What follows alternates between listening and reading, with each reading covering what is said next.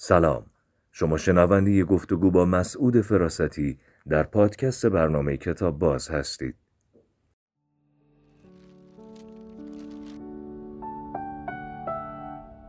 آقای مسعود فراستی سلام عرض می‌کنم. سلام بر شما. ارادتمندم. در این برنامه از چی قرار صحبت کنیم؟ عرض شد که اول یه داستان کوتاه میخونم، بعد دو تا مقاله کوتاه از دو تا آدمی که اساسیه.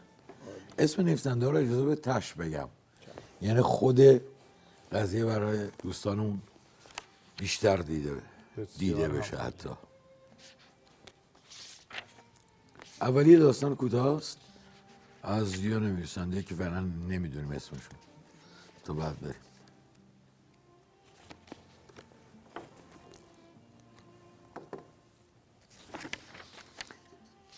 آقای فراستی، این عوض کردن عینک اذیتتون، چون من درگیر شدم تازگی‌ها، اذیتتون نمی‌کنه؟ نه، یه عادت کردم.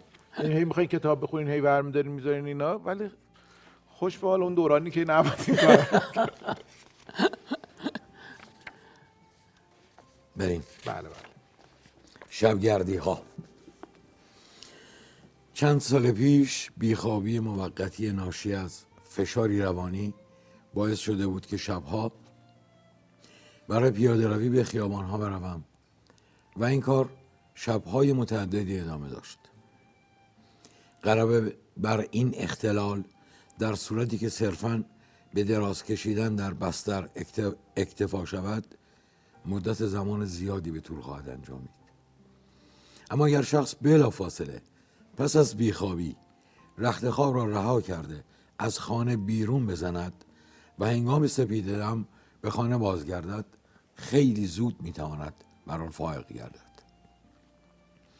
من در طول این شبها به عنوان ناظری منصف و آماتور به بررسی جامعی در خصوص بیخانمانها دست دادم. هدف اصلی من پیاده روی در شب بود، اما این کار مرا به ارتباطی نزدیک و صمیمی با مردمی رساند که تمام سال چاره جز این ندارند. ماه مارس بود و هوا بارانی، ابری و سرد. آفتاب پیش از ساعت 5:30 طلوع نمی کرد و از ساعت 12:30 دیگر شب، تقریبا همون ساعتی که من با آن مواجه می شدم، چادر خود را به طور کامل می گستراند. بیقراری یک شهر بزرگ و اینکه چطور پیش از به خواب رفتن موجی از هیاهو و شلوغی در آن به راه می‌افتد، یکی از نخستین مواردی است که نظر ما مردم بیخانمان را به خود جلب می‌کند. این راوی شد الان بیخانمان. این کار حدود 2 ساعتی به طول می‌انجامد. هنگامی که پادوها با ضرب آخرین مستان را روانه خیابان می‌کنند. اینجا من ازم ترجمه با در واقع ضرب و زور دیگه، آخرینا رو روانه خیابان می‌کنند. ما گردهمایی بزرگی را از دست می‌دهیم، اما پس از آن وسایل نقلیه و مردم ولگرد ما را به حال خودمان رها می‌کنند. اگر بخت با ما یار بود، صدای سوت پلیسی برمی‌خاست و وحشت می‌پراکند. اما روی هم رفته و به شکل حیرت آور، سکوت و آرامش همیشه برقرار بود، جز در های مارکت و حوالی خیابان کنت در بوروگ و در سرحد خیابان اولد کینت. به ندرت آرامش و سکوت در هم میشکست. همیشه این موضوع مطرح بود که لندن دست کم به تقلید از ساکنینش آرامش خود را از کف داده و بنای بیقراری گذاشته است. با وجود تمام این سکوت، اگر مستی عبور می کرد، مطمئنن 2 جین مست دیگر نیز از پیش می آمدند و بیخانمان ها شاهد بودند که ظاهرا افراد مست به شکلی ناخودآگاه به سوی هم جذب می شوند و به این ترتیب می دانستیم که هنگامی که مستی در برابر کرکرهای مغازه‌ای ظاهر می شود، چند لحظه بعد نیز مست دیگری برای همراهی و یا درگیر شدن با او از راه خواهد رسید. هر از گاهی می شد که اشخاصی متفاوت از انواع معمول دائم الخمرها با آن بازوهای لاغر، صورتهای متورم و لبهای کرخت را ببینیم. مردانی که از وقار بیشتری برخوردار بودند. احتمالاً دیدن این قسم اخیر 1/50 بود، احتمال دیدنشون. اما حتی آنها نیز غرق در اندوهی عظیم بودند. خیابان صبح‌ها نیز تجربه مفید همانند تجربه شبانه را از سر می‌گذراند. عوام و ناسی که بی‌تردید با اندک پولی از راه می‌رسیدند و بی‌تردید نوشیدنی می‌خریدند. در ادامه این جرقه‌های کم فروغ، محو و ناپدید شده، جرقه‌های راستین حیات مستمر که از گذر آخرین مرد کلوچه فروش یا دست فروش بر جای مانده، لندن در آرامش فرو می رود. خیلی تجربه خوبی داره به ما از لندن و از گوشهاش میده. و پس از آن ذهن بی خانمان در حسرت کوچکترین نشانه ای از مهربانی خواهد بود. کوچکترین روشنایی، کوچکترین تحرکی، هر چیزی که دلالت بر بیداری و تحرک نماید، حتی اگر کاملا بیدار نباشد، و کافی است که چشمهای بیخانمان به نوری در پس پنجره ها روشن شود. بیخانمان در زیر رگبار باران در خیابان ها راه می رود و می رود و می رود و چیزی نمی بیند جز گور مانندی بی پایان خیابان ها. 1-2 پلیس اینجا و آنجا در گوشه‌ای پناه گرفته و به گفتگو مشغولند، و یا مأمور ارشد یا مفتشی در پی مأمورینش می‌گردد. هر از گاهی شب‌ها، اما به ندرت، بیخانمان متوجه سری می‌شود که چند متر آن طرفتر در درگاهی ایستاده، و هنگامی که نزدیکتر می‌شود مردی را می‌بیند که شق و رق در سایه درگاه قرار گرفته و عملاً هیچ سود و فایده‌ای برای جامعهش ندارد. تحت افسونی خاص و در سکوتی شبهوار که مناسب این زمان است، بیخانمان و این مرد محترم بیان که حرف و حدیثی رد و بدل کنند، با حالتی آمیخته به تردید سر تا پای همدیگر را از نظر می‌گذرانند. قطرات باران از لبه ها و پشت بام ها بر زمین فرو می افتند و نهر آبی با قدرت از ناودان به سوی زمین به راه می افتد.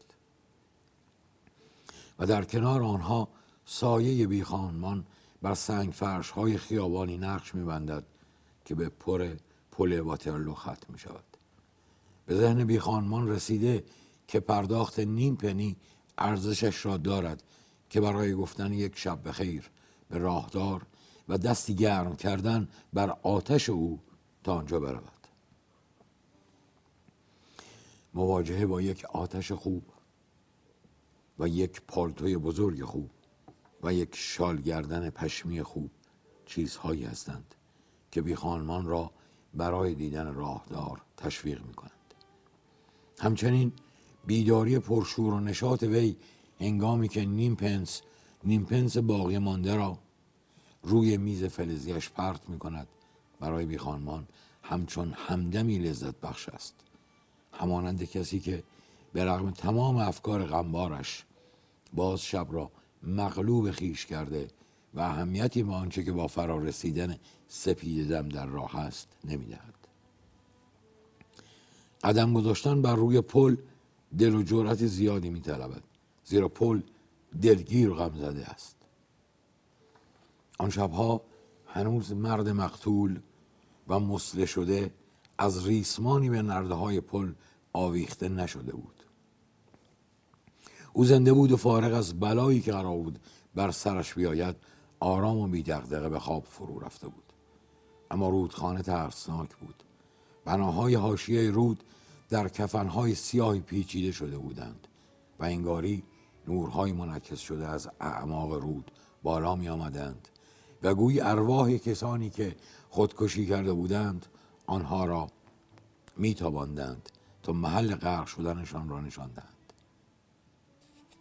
ماه و ابرهای وحشی همانند وجدانی مغلوب، وجدانی معذب در بستری آشفته ناآرام و بیقرار بودند و ظاهراً سایه عظمت لندن با ناراحتی بر روی رودخانه دراز کشیده بود. سایه روی رودخانه دراز کشیده بود. میان پل و دو سالن بزرگ نمایش فاصله در حدود چند صد قدم بود و سالن‌ها درست کنار پل قرار داشتند.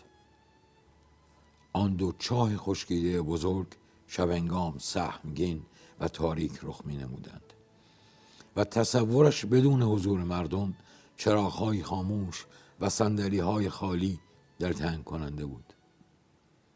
آدمی گمان می‌کرد که در این وقت شب چیزی جز جمجمه یوریک را نمی‌تواند در آنها ببیند.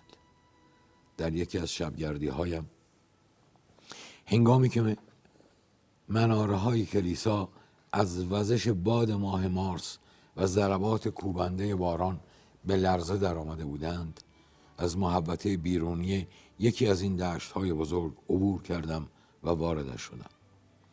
با فانوس کمسویی در دست، در مسیری که خوب می‌شناختم خود را به صحنه رساندم و به گود نمایش نگاه کردم که همانند گور بزرگی به وقت شیوع طاعون بود.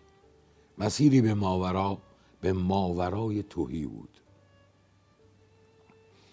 غار تاریکی با فضای لایتناهی، با چلچراغی که همانند سایر چیزها آرام گرفته بود و از میان گرد و غبار و مه و هوا چیزی جز حلقه های ورق‌های به پرواز در آمده در باد دیده نمی‌شد.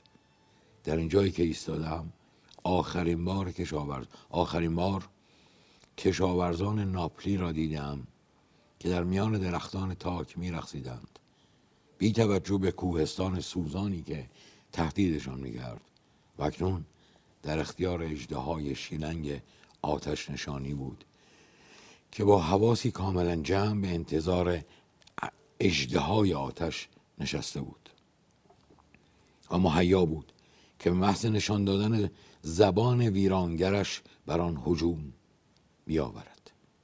شبح مرد نگهبان که در شمع کمسویی را در دست داشت، لحظه‌ای فضای سالن را پر کرد و بعد دور شد. به پشت صحنه رفتم و فانوس را بالای سرم به سمت پرده متحرک نگه داشتم که دیگر سبزیش را از دست داده بود و همانند آبنوسی سیاه شده بود. دیدم در تاقی تاریکی مسیرش را گم کرد و به سختی توانست تنابها و ریسمانهای کشتی شکسته ای را تشخیص دهد. لحظه خود را قواسی پنداشتم که به اعماق دریاها رفته است.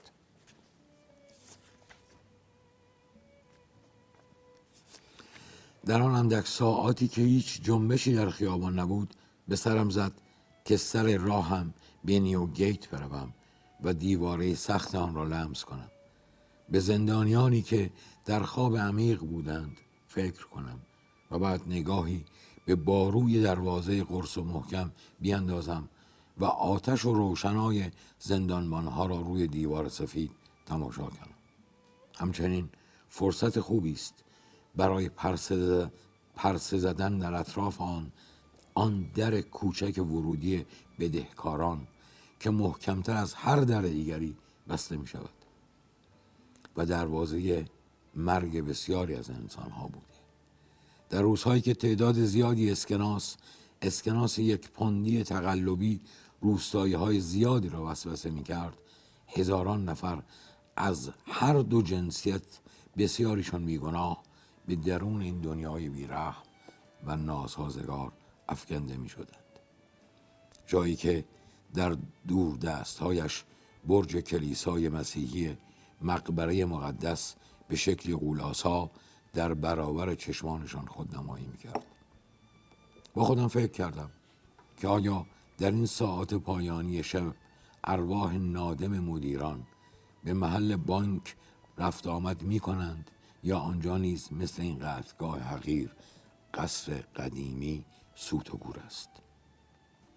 هنگام پیاده روی به سمت بانک افسوس خوردن بر روزهای خوش گذشته و شکوه از دوران شرارتبار فعلی می توانست کار را راحت تر کند. پس من هم همین کار را کردم و همانند بیخانمانی به سوی بانک به راه افتادم و به گنجینه‌های درون آن فکر کردم و همینطور به سربازان نگهبانی که آن اطراف می‌چرخیدند و بر سر آتش دست‌ها را گرم می‌کردند. سپس به امید دیدن اهالی بازار به سمت بیلینگز گیت به راه افتادم، اما معلوم شد که هنوز خیلی زود است. عرض پل لندن را طی کردم و از کناره رودخانه و میان ساختمان‌های بزرگ کارخانه بوهای نفرت انگیز و بوی غلات و تق تق برخورد سم اسب‌ها در استبل‌هایشان تنها همراهان من بودند. کاملا شاد و سرحال از همراهی با چنین همراهان خوبی با روحیه تازه مسیر تازه را آغاز کردم و برای هدف بعدی زندان اولد کینگز را انتخاب کردم و هنگام رسیدن به دیوارهای زندان به یاد هوراس کینچ و بیماری پوسیدگی در میان مردان افتادم. این یه ذره گویا بلندتر از اون چیزی که من فکر می‌کردم، 2-4 صفحه مونده، اما اجازه بدید این بیماری پوسیدگی رو بخونیم برسیم به یک هم حرف بزنیم. بله. بعد به دوستان پیشنهاد کنیم که بله. بیماری پوسیدگی در انسان مورد بسیار عجیبی است و تشخیص ابتلای به آن بسیار سخت. همین بیماری هوراس کینچ را به داخل زندان اولد کینگز کشاند و ابتدا خودش با پای خودش به سمت این مرز رفت. او در اوان زندگی مرد خوشبختی به نظر می آمد، ثروتمند و به اندازه کافی باهوش و مشهور در میان بسیاری از دوستان، ازدواجی مناسب، فرزندانی سالم و زیبا داشت. اما همانند بعضی خانه‌ها یا کشتی‌های زیبا او نیز گرفتار پوسیدگی شد. نخستین نشانه بارز ابتلا به پوسیدگی در میان انسان‌ها پاورچین راه رفتن و بی‌آری است. اینکه به هیچ دلیل معقولی در کنج خیابان بایستد، هر جا که پیش آید برود، به برخی مکانها مدام برود و به برخی دیگر اصلا رفت و آمد نکند، هیچ کار ملموسی انجام ندهد جز اینکه تصمیم بگیرد فردای فردا انواع کارهای ناملموس را دوباره انجام دهد. وقتی چنین نشانه‌های بیماری رخ نمود، بیننده معمولا آن را با احساس مبهمی که پیشتر در فرد شکل گرفته یا عارض شده مرتبط می‌داند، مثل اینکه بیمار زندگی نسبتاً سختی را پشت سر گذاشته. به ندرت اتفاق می‌افتد که بیننده به چیزی غیر از این فکر کرده و ذهنش مشکوک به بیماری خطرناک پوسیدگی شود. تا وقتی که شاهد تغییرات و بدتر شدن ظاهر بیمار شود، میزان قابل توجهی شلختگی و بدتر شدن که نه فقر است، نه کثیفی است، نه مستی، نه از دست دادن سلامتی، بلکه صرفاً پوسیدگی است. در پی این حالت نوشیدن صبحگاهی عارض می شود، در پی بی‌توجهی به نحوه خرج کردن، در پی آن نوشیدن دائمی الکل و در پی آن بی‌توجهی به همه چیز، در پی آن لرزش عضلات، خواب آلودگی، بدبختی و تکه تکه شدن.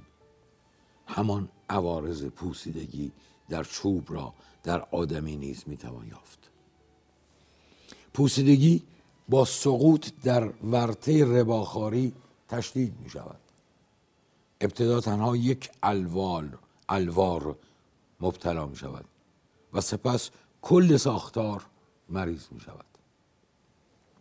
این همان اتفاقی است که برای هوراس کینچ بیچاره افتاد که بعدها در زیر سنگ نوشته کوچکی دفن شد.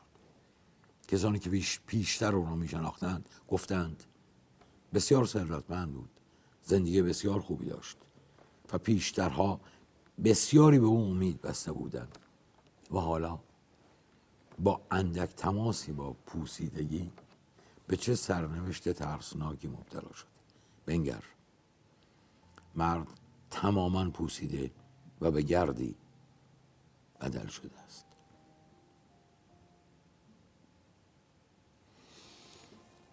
این تقریبا نصف داستان کوتاه شبگردی های چارلز دیکنس بزرگ.